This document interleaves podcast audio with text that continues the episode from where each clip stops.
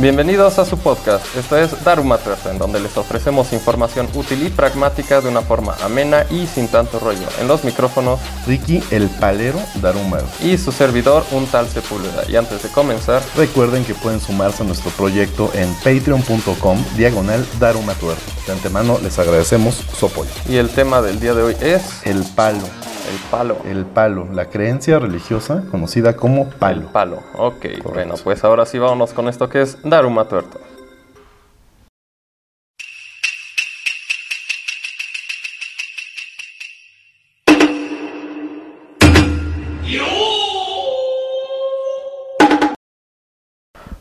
En la actualidad existen una serie de creencias sobrenaturales que la gente de manera genérica suele agrupar en un término llamado brujería. Sin embargo, esta en realidad son diversas prácticas y rituales que abordaremos de manera independiente. El día de hoy iniciaremos esta serie de investigaciones con una de las más practicadas en México y América Latina, el palo, también conocida como palo monte, palo congo o simplemente palo a secas.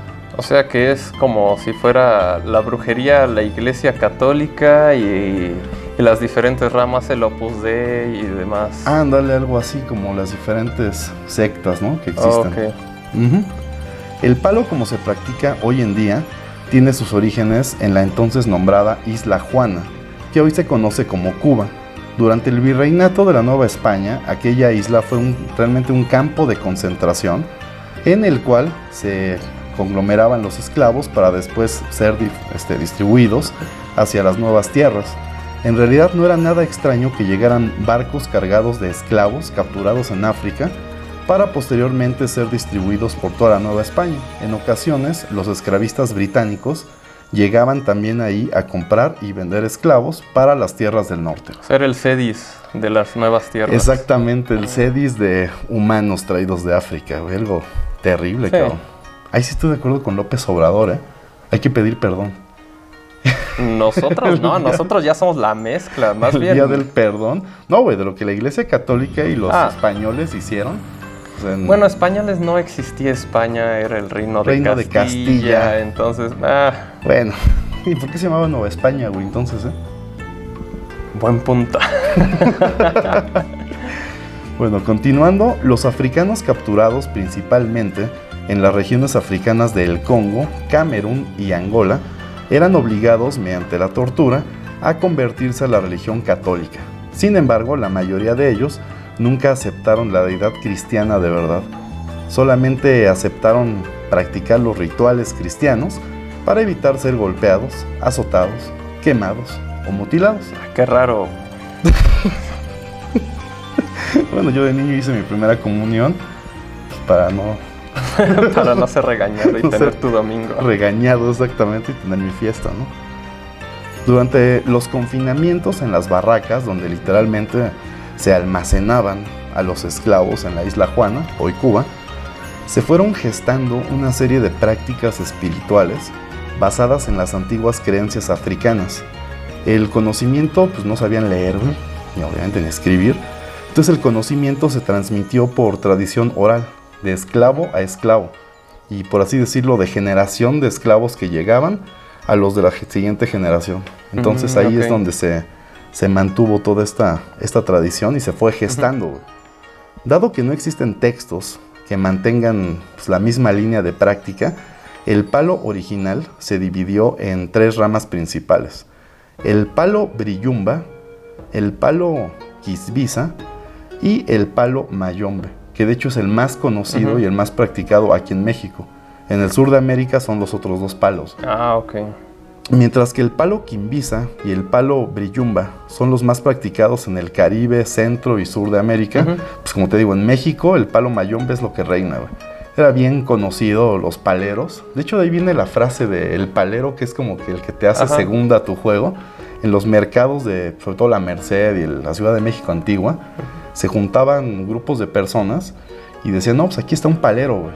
Entonces estaba el brujo o el, no sé, sacerdote, lo que, lo que sea, y tenía un grupo de personas a manera de ancla, de anzuelo, mm, que comenzaban así de, ay, no manches, está el palero, vénganse, vénganse todos, y mm. llegaban, lo rodeaban, y pues ese güey hace un show, un ritual, lo que tú quieras, y pues después pedía ganita, ¿no? Como el de dónde quedó la bolita, que es el estafador, y el resto de- distribuido, que son los, los paleros, Ajá. que le hacen segunda para...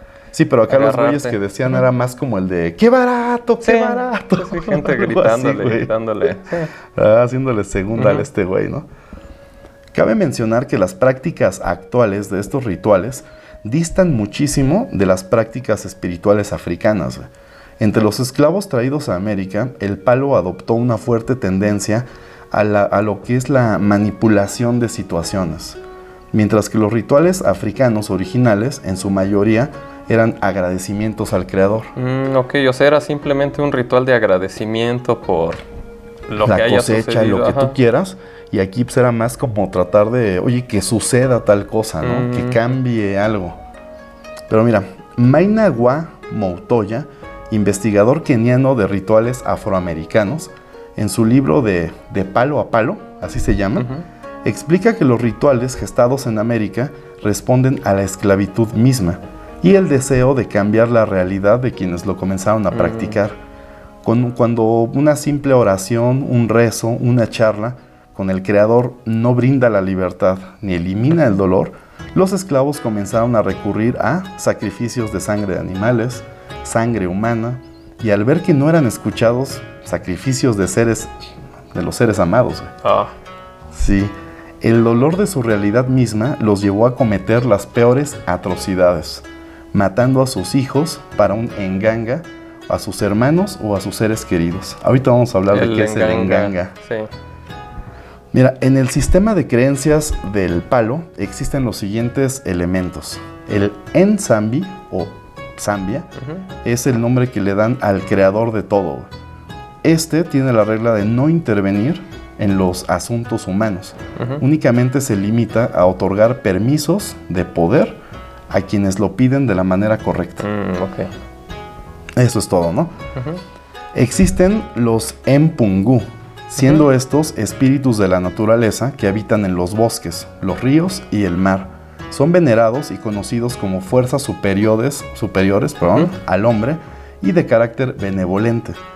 Pero también existen los Endokis, que son seres malévolos. Son como el equivalente a un demonio, güey. O sea, los cuales también forman parte de la creación de Zambia o Enzambi y tienen por objetivo brindar el equilibrio a la creación. Muy comúnmente son invocados por los practicantes cuando se busca dañar a alguien que desde algún punto de vista merece un castigo.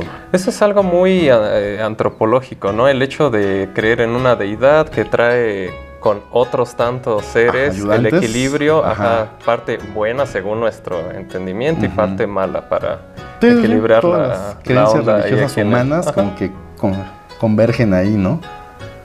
Mira, también existe un elemento fundamental en la práctica llamado enganga.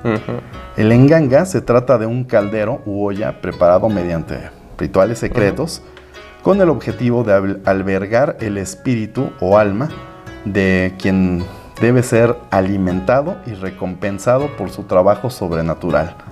Algunos practicantes cometen el homicidio de un ser querido con el objetivo de disolver sus restos dentro del enganga. Siempre se debe de mantener caliente, ya que se tiene la creencia de que al enfriarse el alma abandona dicho elemento. Entonces se le otorgan obsequios u ofrendas, entre los que se encuentran el ron, el tabaco y la sangre. Sí, vainas muy caribeñas, ¿no? Sí, exactamente, totalmente afrocubano, ¿no?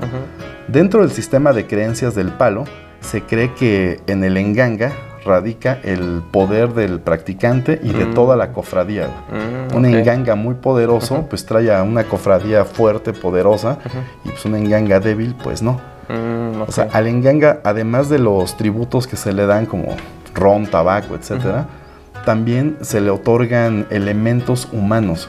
O sea, dentro de los sacrificios, si tú quieres que tu enganga sea más inteligente, le das cerebros humanos.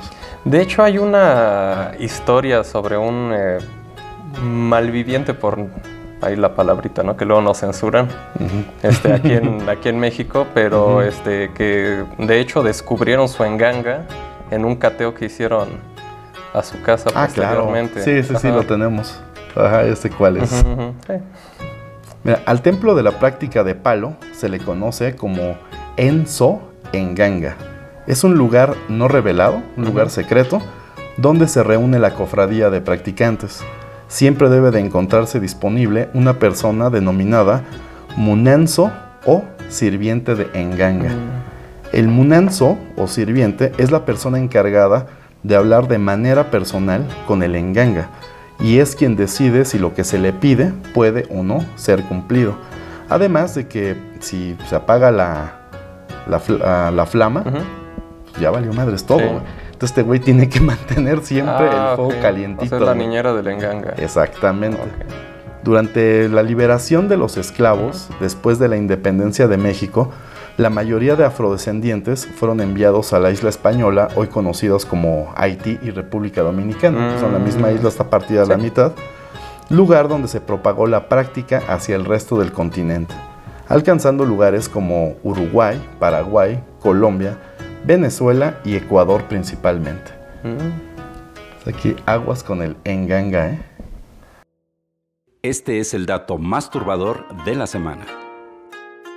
Adolfo de Jesús Constanzo, conocido como El Padrino, durante la década de los 80 fundó un culto basado en las creencias de Palo Mayombe en México. Dedicándose al narcotráfico, se le consideraba responsable de la muerte de al menos 87 personas en rituales de palo en el estado de Tamaulipas y el entonces Distrito Federal. La prensa bautizó a este grupo criminal como los narcosatánicos. Mm. O sea, nada que ver con Sí. satánicos, Sí, pero sí, se les hizo, ¿no? El puro nombrecito. Exactamente, los paleros, yo los hubiera puesto los palos satánicos, ¿no? No, está más atractivo los narcos satánicos. Vende Suena más más. fuerte, exactamente. Esto fue el dato más turbador de la semana. Recuerden que todos los capítulos están disponibles en YouTube y Spotify donde nos encuentran como Daruma Tuerto. Recuerden suscribirse y activar las notificaciones. En Facebook, Instagram y TikTok nos encuentran como Daruma Tuerto el podcast. En Twitter como Daruma-tuerto. No olviden visitar darumatuerto.com en donde encontrarán más información en el blog, la tienda de souvenirs y muchas cosas más. Y no olviden que pueden apoyar nuestro proyecto en patreon.com diagonal darumatuerto, donde encontrarán cosas divertidas e interesantes. Esto fue Daruma Tuerto. Hasta la próxima.